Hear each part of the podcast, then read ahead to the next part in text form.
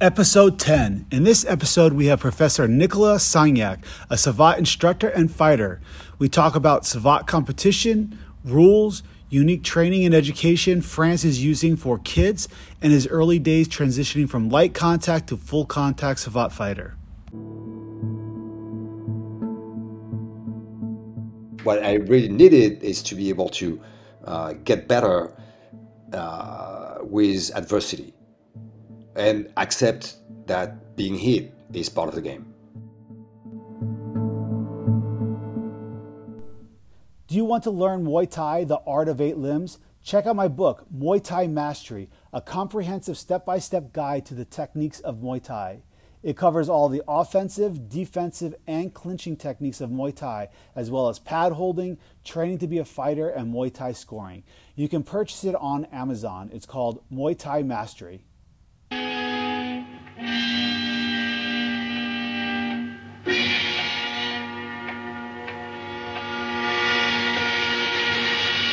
Welcome to the Martial Arts Junkies Podcast.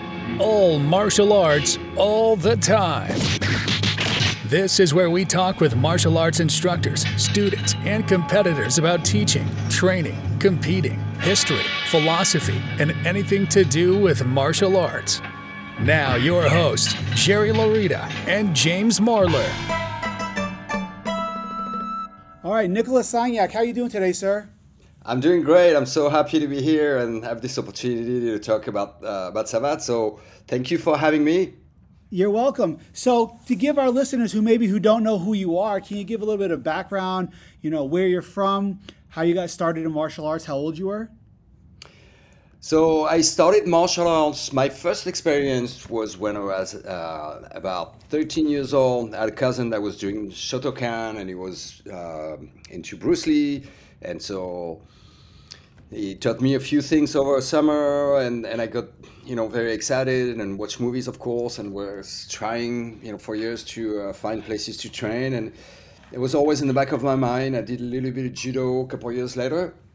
Um, and then much much later I found this place where you know they were offering free Savate classes and that was perfect because I didn't have any money and I was just remembering this old um, TV show that's uh, we can actually find on uh, YouTube. That's called Brigade du Tigre. So it was kind of a uh, like a SWAT kind of team with uh, people working um, um, right before the start of the First World War, and that was really where um, Savate was its was at its peak. So people were training and they were kicking each other, and I really like that.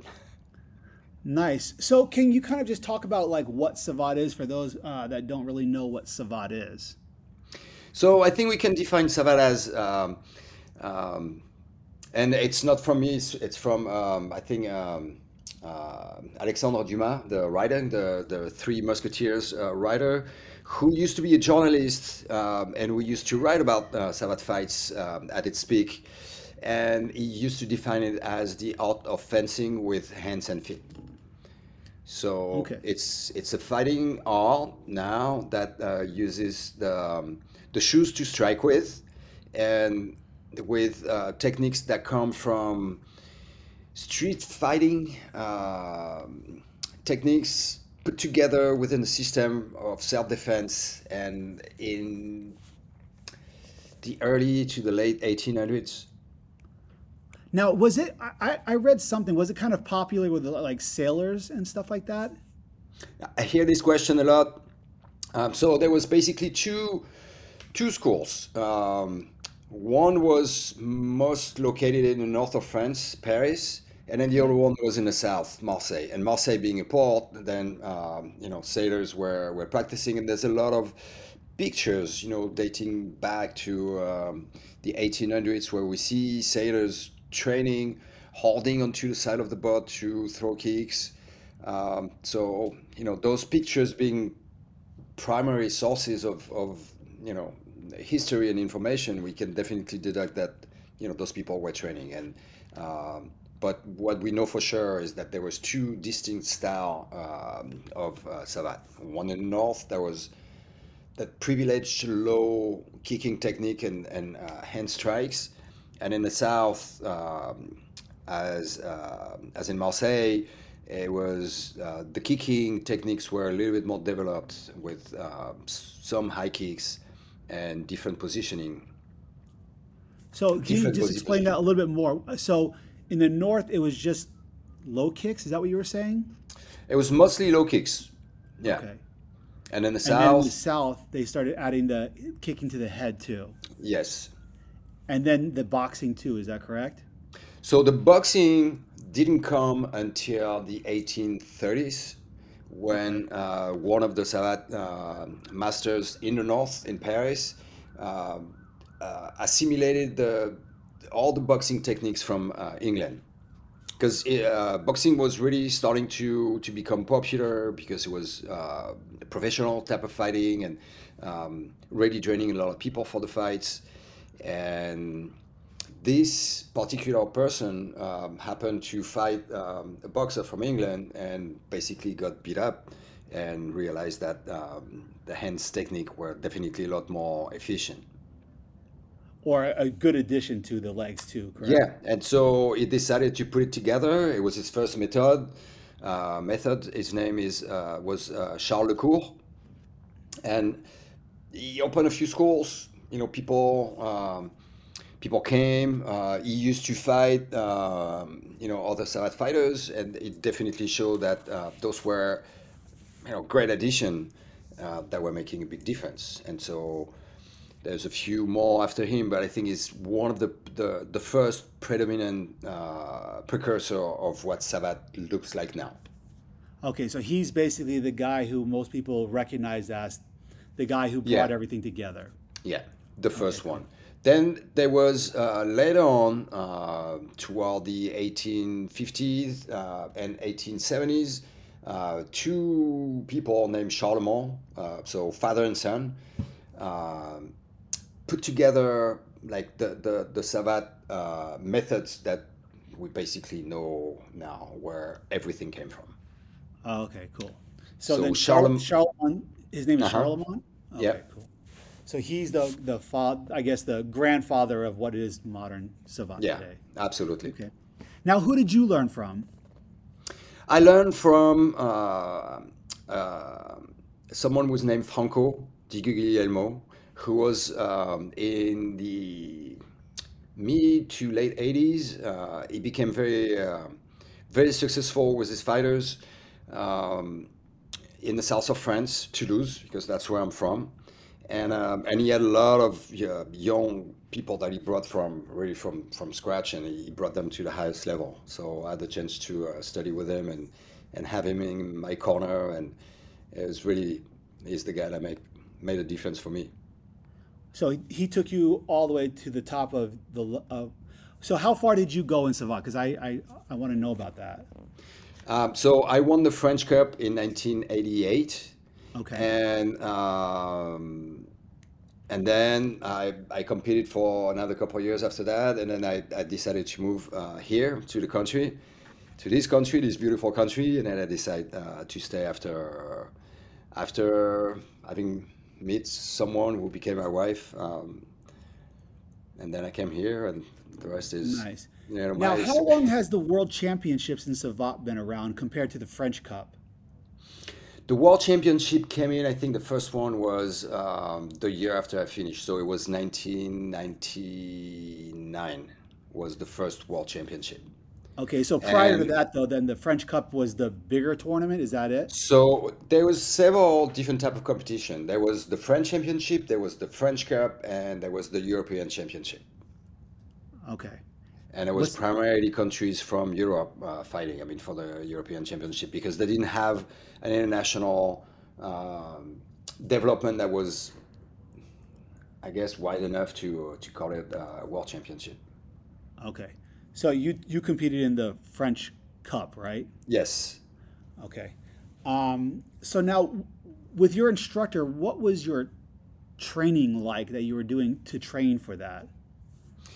So the training, uh, the Savate training, the typical Savate training starts with um, with shadow boxing and then uh, themes. Uh, so sparring drills. uh, nonstop. And depending on the, on the people uh, that we are fighting, then those those themes, which are you know basically micro strategies that you you practice, uh, of course, change in function of the, the needs. Now, was there anything that he did that was maybe unique to him, or no? I think at the time, um, his way of uh, using the footwork was definitely different than uh, than most. Um, and you know, when I think of, of uh, you know myself and, and the guys that were at the top, uh, one of the fighters that he had, Bertrand Sancourt, won absolutely everything. I mean, like the French Cup, the, the championship, the European Championship, the World Championship. Um, the the footwork was definitely, I think, the one thing that made the difference. Okay. So he so, really incorporated footwork. Was it more from boxing, or was it something he kind of developed on his own? A little bit of both. I think he took the. Um, how can I put it? Um, he put the elements of, of boxing, but the stance, you know, for uh, kickboxing art is definitely a little bit. Uh, it's not as spread out as uh, traditional boxing. So okay. you know, the feet are a little bit closer together, um, and and just the ability to to use the ring and to use the footwork, okay. to use the ring strategically, both offensively and defensively. Uh, I think it was uh, really one of the um, the one coaches at the time, in, you know, in the mid um, 80s, that was uh, just pushing that, and it was it was allowing us to use our distance to the best of our abilities. Now, there's two types of like competition. It's like assault and combat, correct? Mm-hmm. Yeah. Am I saying that right? Assault or is it assault? Uh, we call it assault. Assault. Okay. Yeah and and uh, combat. So the combat is for contact, and assaut is like contact. Uh, okay. So. Uh, you know, for people to understand light contact, uh, my coach used to say light contact is the same thing as uh, for contact, but there's no power.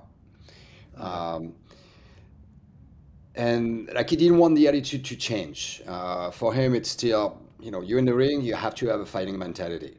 And the yeah. only difference in light contact is that you don't deliver blows to uh, inflict uh, physical damage. So okay. you can knock out, and if you do um, happen to knock down or knock somebody out, then you might get disqualified, or I mean, you might get like official warnings and eventually disqualifications. Now, what brought that about? Why the difference in in uh, competition format, light contact versus full contact? I think what it brings is is a different uh, different set skills. Um, the one thing to I think that's important to uh, to understand uh, is that um, there's the way competition in Savate is set up. Uh, it's set up in such a way that um, you know when you start uh, for the first two technical ranks, all you can do, well, for the first, actually, I would say the first four technical ranks, all you can do is light contact. You are not allowed to participate to full contact competition unless you have until you have a, uh, a minimum rank of yellow glove, which is, I would say, the equivalent of a brown belt in most uh, most uh, martial arts systems. Okay, so like right before what we consider black belt or something. Yeah. Okay. And then, um, so until you got this, you cannot fight full contact. The other thing that's important to understand is that you cannot do any full contact until you turn uh, 16 years old. Okay. And you know, I think it's I think it's a good thing. It's it's really done to preserve um, the um, you know the physical integrity of, of all the competitors, and to ensure some type of you know longevity and um, with the sport. Okay. Now, can you kind of talk about the rules of Savate because I, I really want to learn more about how that works because I watch it and from just a outsider looking at it's entertaining but I don't really know what they're looking for and what they're doing as far okay. as scoring. So in terms of scoring, um, that's a very good question because in terms of scoring, uh, what people need to understand is that the only um, uh, whether it's it's light or full contact, the only kick that are uh, counting toward uh, to, toward the round are the kick that are executed with the leg fully extended and striking with a part of the shoe. Okay. So those two components are very important, and I, and I think that's what uh, really defines what savate is in terms of, of distance. Because if you're too close, you can extend your leg, and if you can extend your leg, then you can exe- execute uh, the kick properly, you know, following the rules, and then the judges will not give you the benefit of uh, of a strike um, if you're too close. Okay, so the leg has to basically be fully extended, and you have to make Yeah. contact with the foot. Yeah. So with different part depending on, on, on the type of kicks that you that you use, uh, but it, it is the most important uh, piece. So for for light contact, um, a kick to the leg is worth one point. A kick to the body two points. A kick to the head four points. Okay. A punch is one point. In the series of punches, you only get the benefit of two touches at a time. So if you fire two punches, you break it up with a kick. You fire another two punches, then you can keep scoring like continuously. Uh, but you can also. That doesn't mean that because you can only uh, get two points in a series of punches that you have to stop after two punches. That's really not what it means, and I think some people misunderstand uh, this this rule um, a little bit. So for the light contact, what's happening is what the, the judges, you know, basically count the number of points for, for each competitors. Uh, then they look at the technicality and the type of, um, you know, diversity of kicks that were used. Uh, if there were some high kicks, some low kicks, and then they give uh, a 2-2 if it's a draw, a 3-2 if if someone um, you know was was uh, winning, and then the 3 to 1 if there's like a big gap uh, or big difference between the two. Okay. And how many rounds are there? It depends on, on the level of competition. Okay. So, um, light contact, when you start, you, you will start with three rounds of one and a half minute. Okay. And then you'll build up to uh, the French Cup was uh, four rounds of one and a half minute. But it's it's a tournament format, which means that you may start in the round of eight and then move to quarters, semi, and then final, and all that in the same day. Um, for the the championship, it can be a um, um, the championship is not a, a tournament, but the, the championship it's five two minute rounds. But the European and the World Championship have uh, a tournament format, and it can start as early as quarterfinal, and then everything is going to be the same day or throughout uh, a weekend, and it's three two-minute rounds. And for this type of competition, they wear headgear. Okay. Just to offset contact and stuff then, right? Now for Um, kids. yeah, but those those can be those are full contact. So, you know, um, so for the French Championship, no, there's no there's no headgear. There's only mouthpiece and, and groin protector. Uh, but for the tournament format, yes, they do. Kind of what they do in amateur boxing. Okay. Now can kid do kids compete in Savate younger than 16? Oh yes, but they but they have no no they can do head contact, but it has to be like contact. Okay, light contact. it cannot be for contact. And one thing that um, I think is is really really good uh, with um, kids savate competition is that the there's no adults in the corner in uh, sitting as judges or as refereeing. It's everything is being done by kids under 16. Really? Yeah, so there's there's an official delegate who will make sure that um, you know all the ring are provided with uh, judges and refs and, and organize the the you know the lineup for for for the competition and making sure that there's medical assistance. But other than that, there's no adults. Like adults, you know, are outside waiting, but even the cornering is being done by by uh, by kids. Now, I think I have an idea, but why is that though? I've never heard this before in any of the other combat sports. That's why I'm Yes. asking. So this is, I mean, when I say fairly new, it's new for me because uh, that hasn't started until after I had left the country. Okay. So it's been for about, you know, 20, 25 years, uh, something like that. and it's because um, they they want the kids to really take care of uh, the the bout and and this not being interfered by you know adults that might have a different you know feeling about what competition can be and what uh, and it's just to develop this this ability to um, I would say to uh, strategize and put in place strategies and and to to listen to a voice that is not necessarily a strong and and uh, loud voice. So basically, you, don't have. So one of the things uh, in Savate is that as a as a uh, an assistant or coach, you are not supposed to be coaching during the round. So you are not supposed to be heard at all. Uh, and the ref can actually ask you to stop doing it. It can stop the bell to say that you have to be quiet because uh, it's considered that w- once the round starts, it is for the fighters and for the fighters only. And they don't want anybody to interfere with this. So now the referee is a kid also? For the kids, yes.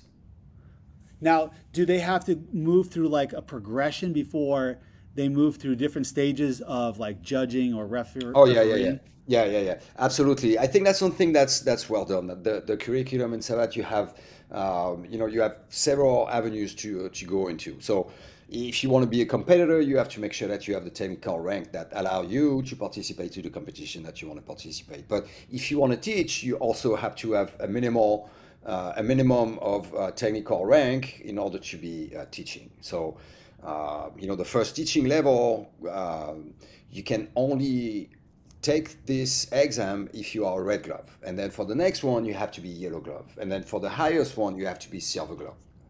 Okay, for so the they're reffing, kind of aligned then. Yes, absolutely. And for the refing, it's exactly the same. So refing and judging. So you may have like a general, um, you know, training uh, for judging and refing, but at some point, most people were you know get more specific. So you have um, the basic training is judging and refing, and you can uh, judge and ref at the regional level. But then you move into national level, and then eventually international level. I like that because it one it helps to develop the education of the kids, and Absolutely. they start to really learn and appreciate the art and the system, and it'll then develop all the future instructors later on too. Absolutely. And also, you know, some people are good at refing, some people are good at coaching, some people are good at competing. Um, I think there's there's ways uh, to, um, I guess, channel your, your energy and what you're good at into what you feel you're the best at. Allow people to participate at the level that they want to participate in. Absolutely, absolutely. Okay, cool. Now, I mean, since you were competing, how has Savate uh, competition changed? Has it kind of like evolved? I, I think, I mean, yes. Um, so to give you an idea, when Savate was a sport demonstration in the Paris Olympic in 1924, it was uh, it was a point system type of decision where okay.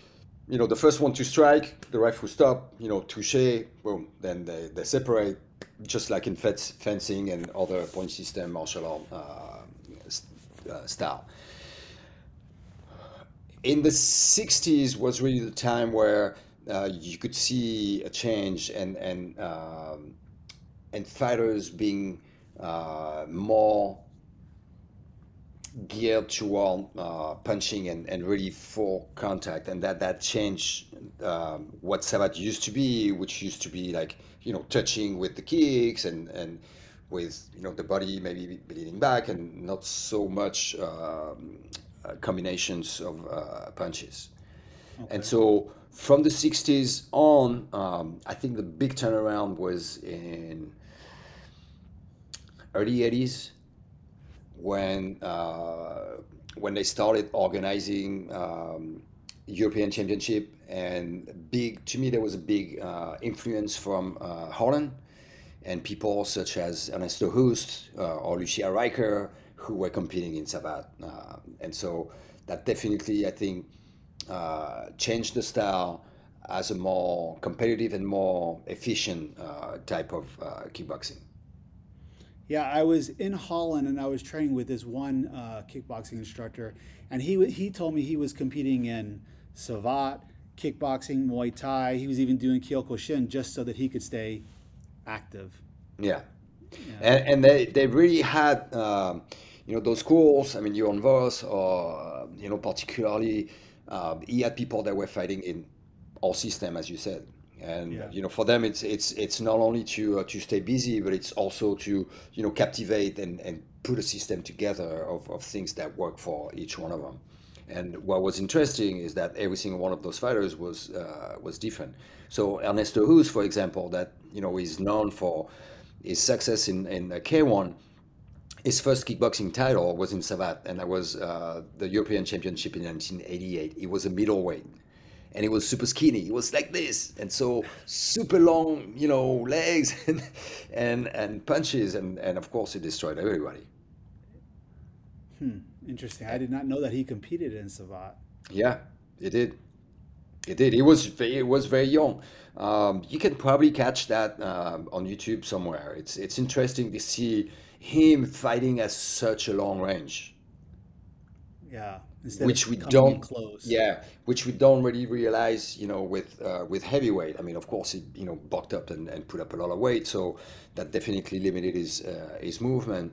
Um, but definitely as he settled down more became more of a combination fighter and and i can knock out artist now I mean, the Savate uniform how did that come about? I'm really not sure. Uh, other than um, the people like Charlemont were wearing those uh, those tight pants and you know and just like a, a shirt uh, on top. But the tight pants is something that's been uh, going on. This TV show that I was watching, you know, that's that's what they were wearing. I'm not sure where it comes from. Um, I can't really tell. But what I can say is that uh, by wearing this uniform, you can see when the leg is extended or not and that's definitely a very good tool for the judges to to appreciate the distance or to not count you know something if the leg is not fully extended. Okay. It's much easier to catch. So okay. whether that's the reason or not i you know i'm not i'm not uh, positive but um, it's i know the uniform um, has been you know kind of a controversy for for for people it used to be like a one uh, one piece uniform. Um, it doesn't have to be anymore. It can be you know pants and then uh, a top uh, but it has to be tight. And it, now for the past 15 to 20 years there's a section called pro Savate that is organized that is part of the Savate federation but it's just one uh, one different section. And they only wear the pants pants and shoes Oh, so, so it's no, bare no chest. Top then, bare yeah. chested. Yeah. Interesting. Now, when you were competing, I mean, so in the in the French Cup, who was like uh, one of the matches that you you have good memories of? That was a good competition for you. Um, my best match was uh, the first time I did it, it. It was in final, and it was someone named uh, Ben Gafour, and he was the European champion at the time. So the the thing that was interesting with um, uh, the French Cup, it's kind of an open tournament, so anybody can participate. And then so you go through, uh, you know, department, I mean, uh, state, and then interstate, and then uh, finally the final uh, tournament at the end. So this guy was the big name. He was really on top of his game, and uh, and it was it was definitely my best my best memory for sure. For so sure. he was already a European champion, and then you ended up fighting him in the French Cup. Yeah. And yeah, you ended final. up winning then, I guess, right? Not that not that year. I uh, I won the following year. Oh, okay. Did you fight the him first, at the following year too? No, he wasn't there. I was thinking about him, and I I, I really wanted to check, you know, how much uh, how uh, you know I progressed uh, in one year, but uh, he didn't participate that year. But it was. Um, he had um, he had a very good fight against uh, someone that uh, we know. So they, they had a competition. They didn't have world championships at the time, but they had competition with um, teams coming from uh, different continents. So they had one against uh, Japan, and they had one against uh, the U.S. And I was in '87, and he fought uh, Mike Young. Mike Young. Yeah, who's from West Covina. So yeah. Um, and uh, which I had the chance to meet when I came here, and you know, and every time we uh, we talk about it, uh, we talk about that fight because we had a common uh, opponent. Oh, so that guy, okay. Now you yeah. were you just said something like uh, you they have like the interstate and the outer state as far as the competition. What is that about? So what this is about is, um, you know, like the city or the the state that you around, you have to compete and win. So it's like a mini tournament. Okay. You have to win this to go to the next level. Okay. And then you go through the region. So it's it's you know four or five states together, and then uh, the people who come at the end of the tournament are people that have each each each of them has won like one part of you know France. So there was like I don't know like eight regions or something like that. Oh, I thought you were, it was in reference to the uh, the French Cup as far as other countries and stuff. No, no. Um, so the competition in Savate are always set up the same way. Like you have to go level by level. Okay. Um, and even when you when you win uh, the national title, when you come back the following year, you start back at the bottom. Okay. Uh, so I mean, I I don't know. That's the way it is. So you know, it's something that I'm used to. So it doesn't uh, shock me. Um, but except for Savate Pro, Savate Pro is different. Savate Pro is you know matchmaking. Someone has a belt, and then you know they get a uh, contender um, through managers and they organize it and they run that through the federation and then uh, they make the fight happen. But every other competition, you start at the bottom and then you just work your way through every single year. Now, are there levels? Is it or is it by the rank the competition? Like A it's, class, B class, C class. It's kind of the same thing, but like the you can only do the French Championship uh, if you are in A class. Okay. Like before, you can do competition, but only with C class fighters. Okay. Okay. So when you're at the low, uh, lower uh, technical level, then you'll fight, you know, people that are your technical level. So and now, then, do you guys actually use C class, B class, A class, or no? It's not called ABC. Okay. But it's um, it's the, the the name of the competition is is uh, level that way, and it also um, in um, for the French Championship, when you start fighting for contact, you fight uh, the first set of fights are with headgear and shin guards, okay. and you have to show. You know, you have to have um, anywhere between five and ten fights, and if you score enough points, if you have enough wins, then you move on to the next level. So that's kind of the equivalent of the C class. And then the B class, it's called. It used to be called first series. Okay. So I don't know how it's called anymore, but um, and then it was kind of the same thing. And once you have enough, then you're ready to move on. And then so the French Championship is this a the equivalent of the A class. Okay, so there's the levels, and then the French Championships, the French Cup, and the European. That's all A class only. Then. Yeah. Yeah. Okay, I got you. And so this A class for those uh, championships, those A class start at, at the local level. Okay.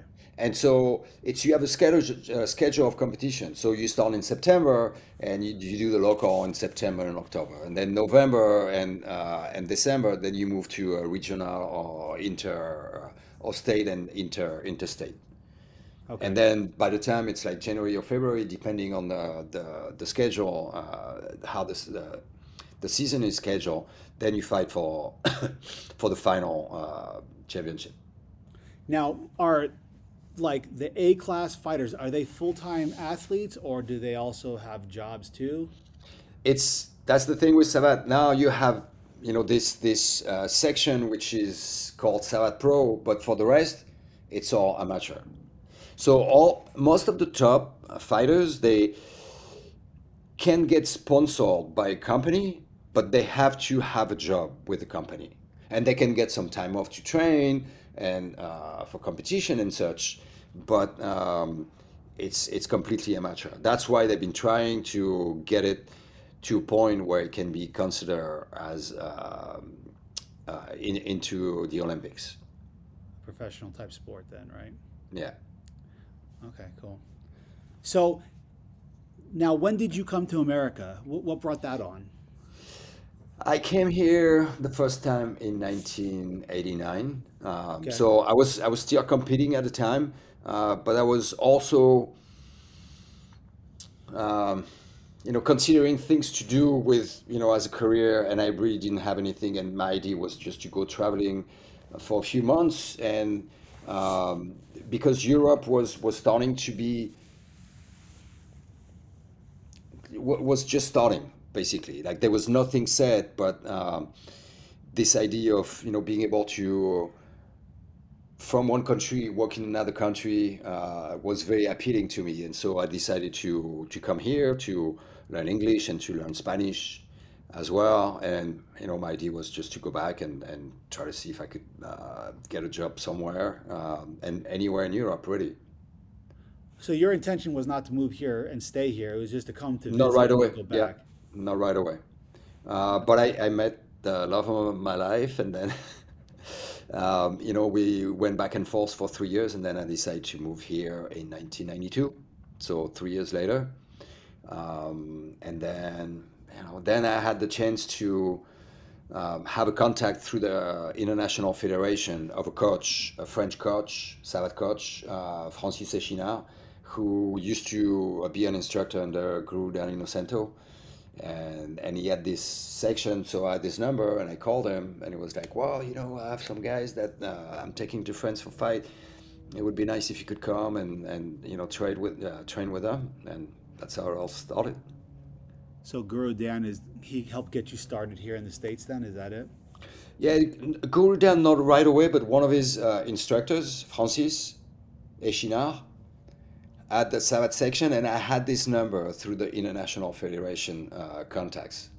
Okay. And so, uh, because he was he was um, uh, taking uh, fighters from the U.S. to go fight uh, in Europe, in France, uh, people like Chad Stahelski and Mark Stewart. Uh, I had a chance to to meet them. I, I had no idea who they were, but uh, I had a chance to a chance to train with them, and then those people were the one who introduced me. So Mark introduced me to uh, Unique Publication to do you know the video series that I did back then, and Chad uh, basically took me under his wing and invited me to teach at the academy and under the benediction of, of Guru Dan, and and that's how I basically got started. Nice. And then did you find do you have like a school that you teach out of permanently or you just kind of do seminars? No, I just do seminar and I have the online program. Okay. So i let's talk about your online program. So you have a Savate online training program for students and I guess for instructors too, correct? Absolutely, yeah. It's Can you for talk about that? yeah, it's for anybody who's interested. So there's there's anything from um, the the history of uh, of the art to um, the the basic technical requirements, starting from the stance all the way to the kicks, and then some combinations, and then the ranking progression. Um, and then uh, it is a platform that allows me also to put up some material that uh, that I uh, you know that I use when um, when I teach uh, seminars and, and workshops. So my goal is to put as much as possible uh, on this platform, so people can you know kind of pick and choose what they want. If they're interested for just the basics, then it's there. If they're interested for uh, you know, competing in Savate, then it's it's there. If they're interested in taking some Savate drills to apply to other arts, like I do for, you know, uh, MARS, uh, Martial Research uh, System with Ron Balicki, or CSW um, and uh, STX Kickboxing with Erik Paulson, then um, it's out there as well. Okay. So now somebody could come on and they can start from a complete beginner if they have an interest in Savate and they can start learning and then they can also test with you too?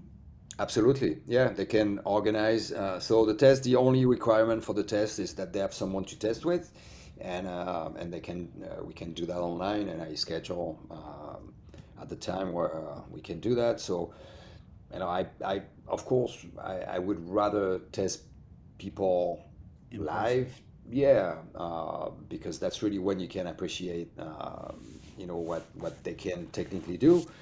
But um, it's the idea of uh, giving this opportunity for people who don't have access to a gym, but they have training partners. Uh, is I think it's it's very um, very appealing to me because over the years I've had people you know getting in touch with me from like anywhere in the world or, or even the US. But you know if you're in the middle of a state somewhere and you don't have the opportunity to train and you're interested, you know all you had in the past was you know DVD or VHS when I first came in. Uh, but now we have this interaction through um, through this website where I can communicate with people and, and be a little bit more in tune with what their needs are and, and some questions that they may have.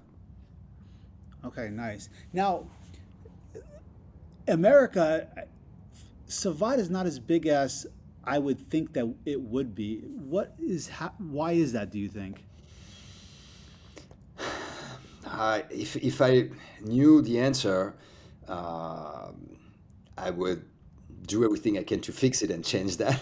Yeah, yeah, yeah, yeah. because it's been around for a long time and, and when I see the growth of, of MMA compared to you know Savate which you know to be to be fair Savate has, has uh, haven't has not really evolved um, we don't have structures in place where you know if someone wants to learn Savate if someone wants to learn Taekwondo they can go anywhere and they'll find a Taekwondo school and Yeah. we don't have that in Savate so it's not spread enough to give people the opportunity to train if they want to train anywhere they are. They are. So of course, if you're in Chicago or in New York or um, you know in LA, of course you'll find places where you can train.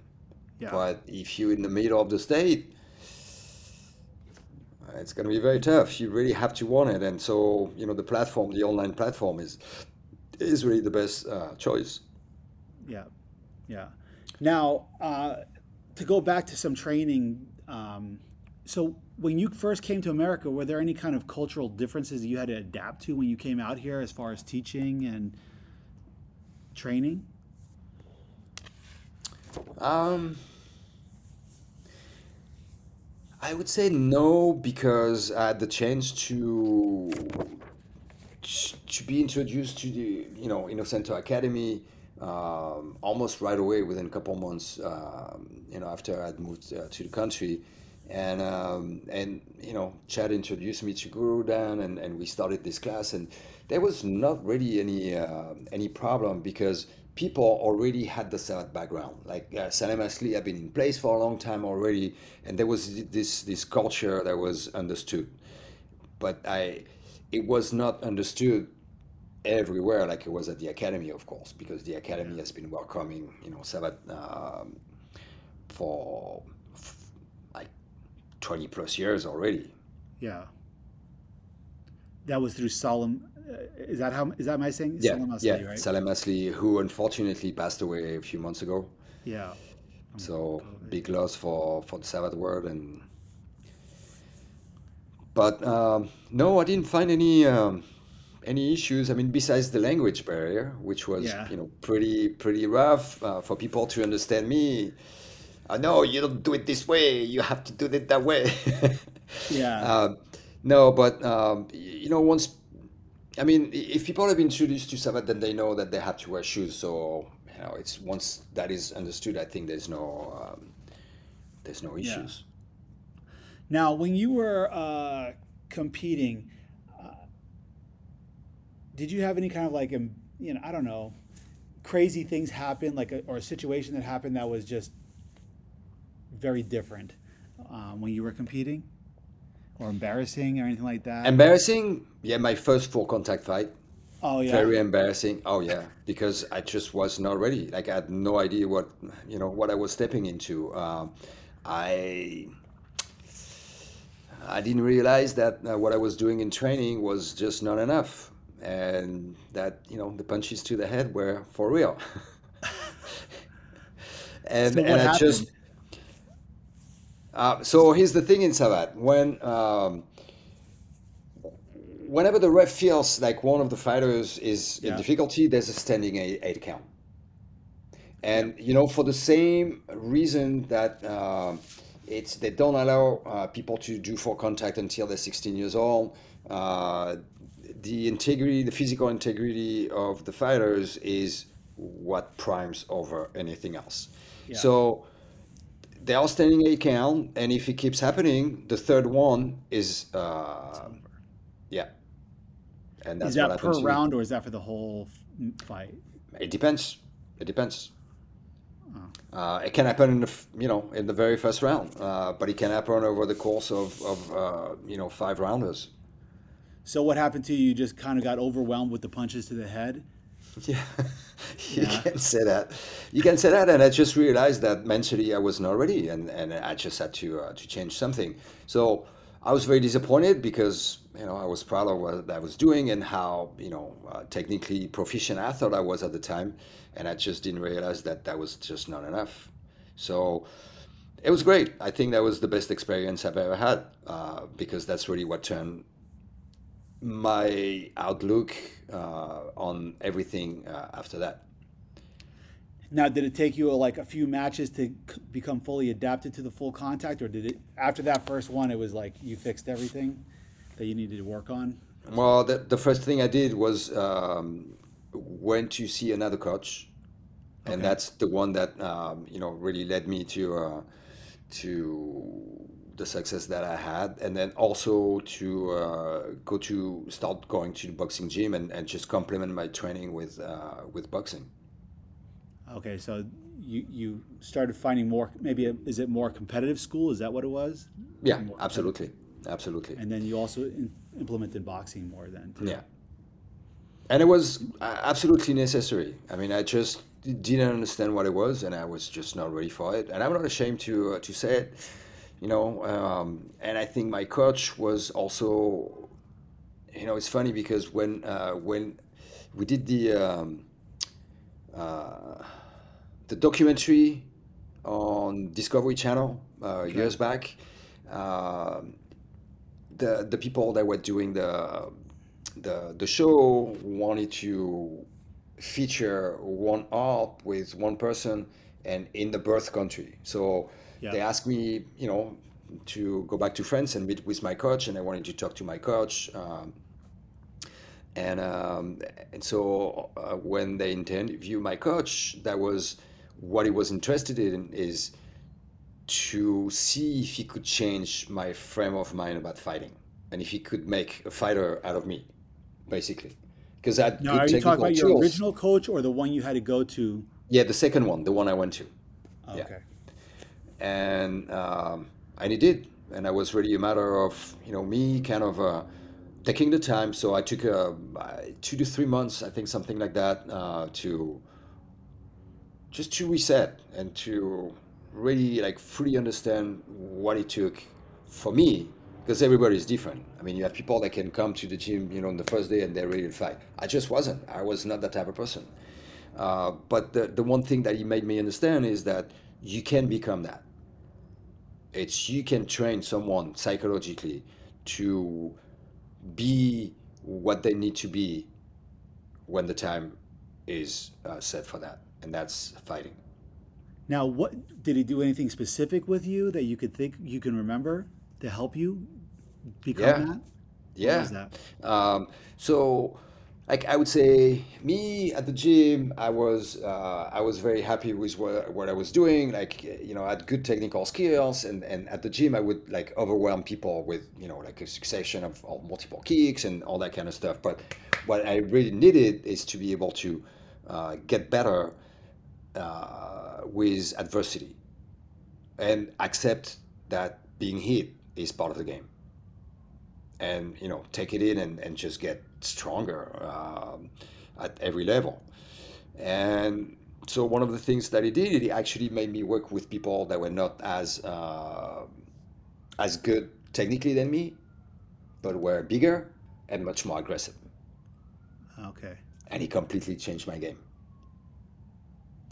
Uh, and that's that's really what uh, what made the difference. Um, and it you know, from there, I, I competed a little bit in boxing as well, and I just kept this training in boxing. I think that was important to me, uh, and um, and I just became. I mean, I wasn't a fighter before. I was just, you know, someone who was like good at the gym. But you know, being good at the gym doesn't mean that you can be successful in the ring.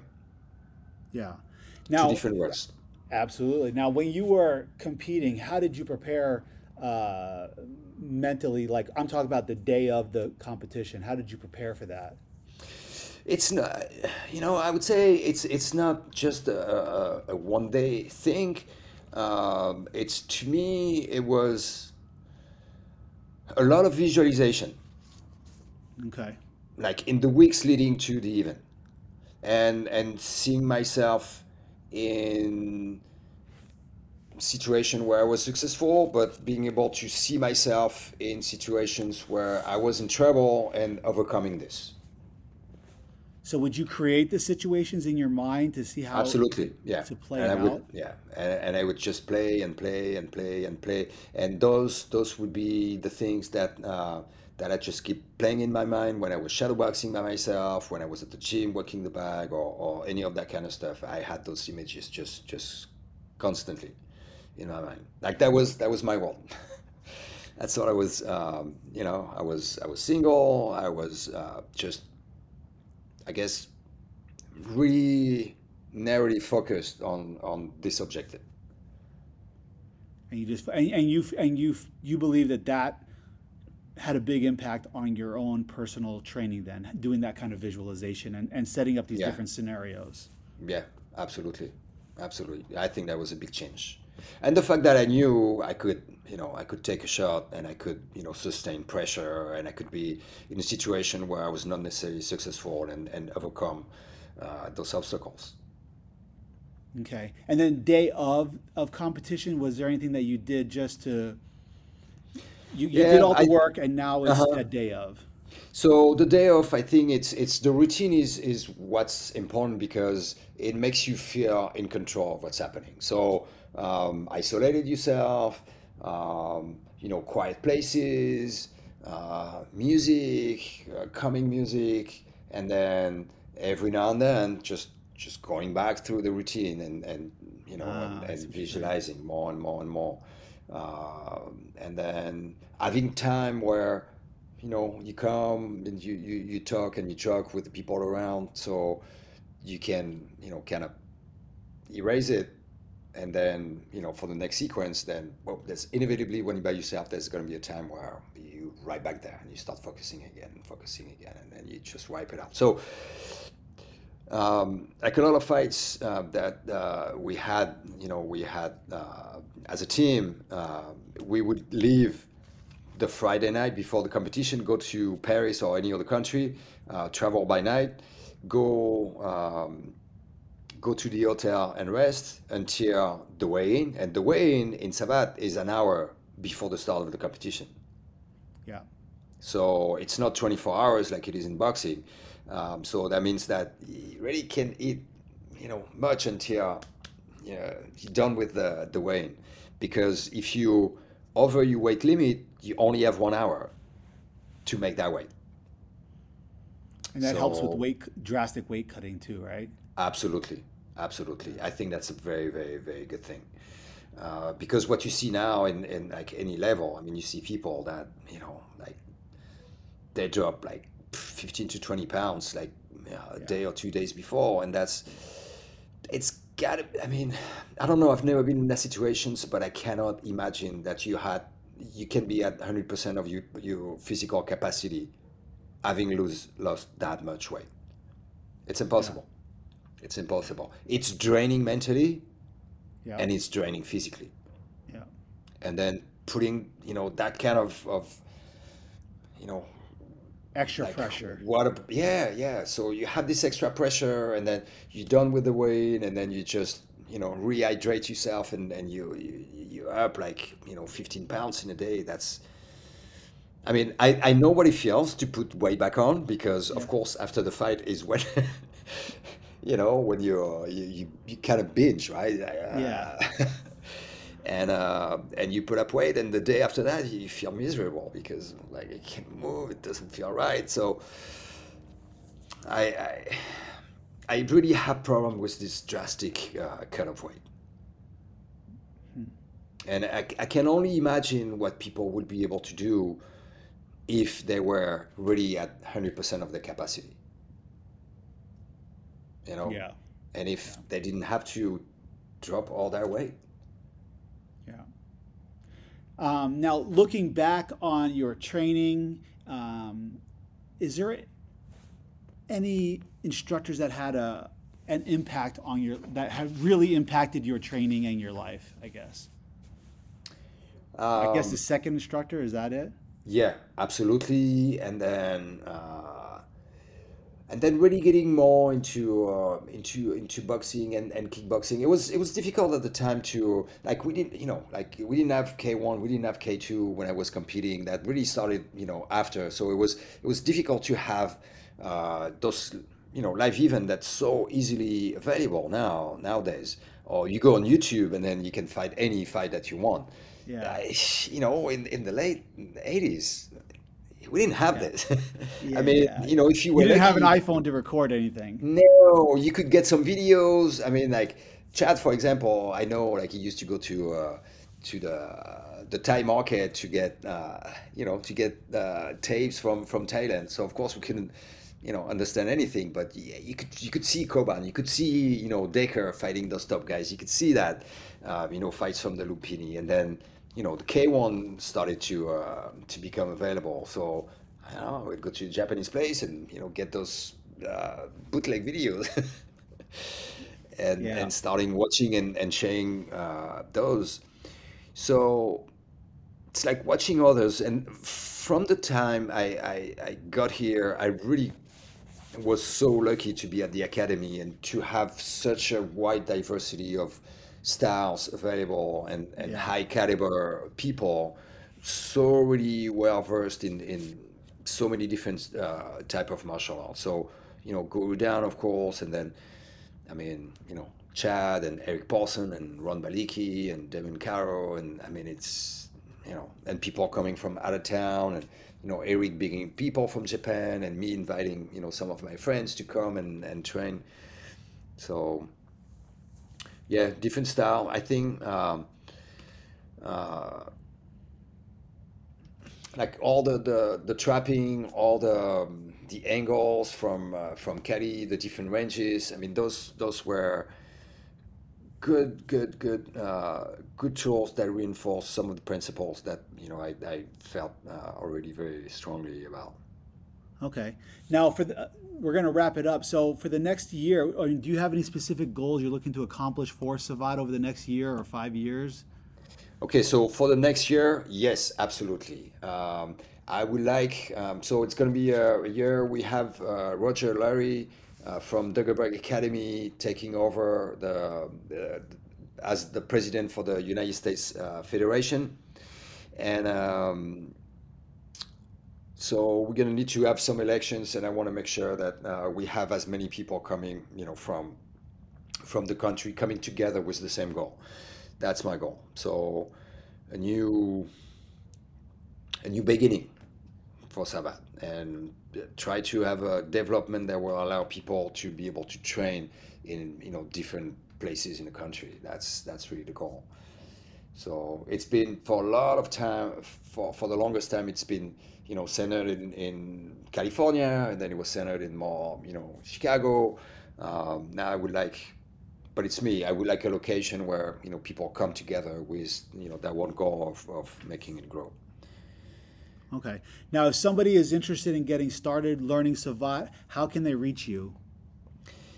Uh, they can reach me through Facebook or they can reach me at uh, savat.teachable.com, which is the, the website, uh, the online training website. I have another website, uh, nicolassaignacsavate.com as well, where you know they can uh, visit and learn about me and get in touch with me and ask me questions. There's the, the website for the USSF, United States Savate Federation, where they'll get um, you know contact with uh, the clubs that are affiliated with um, with this uh, federation, and um, so they can go to places where you know they may have the opportunity to uh, to train as well. Uh, but you know, Facebook, I think, is probably the easiest way uh, to to get in touch with me. All right. Well, I appreciate you coming on the podcast today, sir. You have a wonderful day. Well, you do the same, and and you know, again, thank you for this opportunity. It was uh, it was a pleasure to uh, to talk with you and and to have you know that chance to uh, to talk about Savate. So thank you so much. You're welcome. Have a great day, sir. You too. Thank you.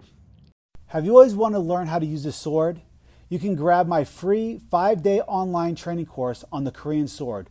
You'll learn how to draw the sword out correctly, all the basic cuts and stances. Afterwards, if you want to continue learning the sword, I have four different sets of videos which cover all the material up to fourth degree black belt. You can check it out at haidonggumdovideos.com. That's H A I D O N G G U M D O videos.com.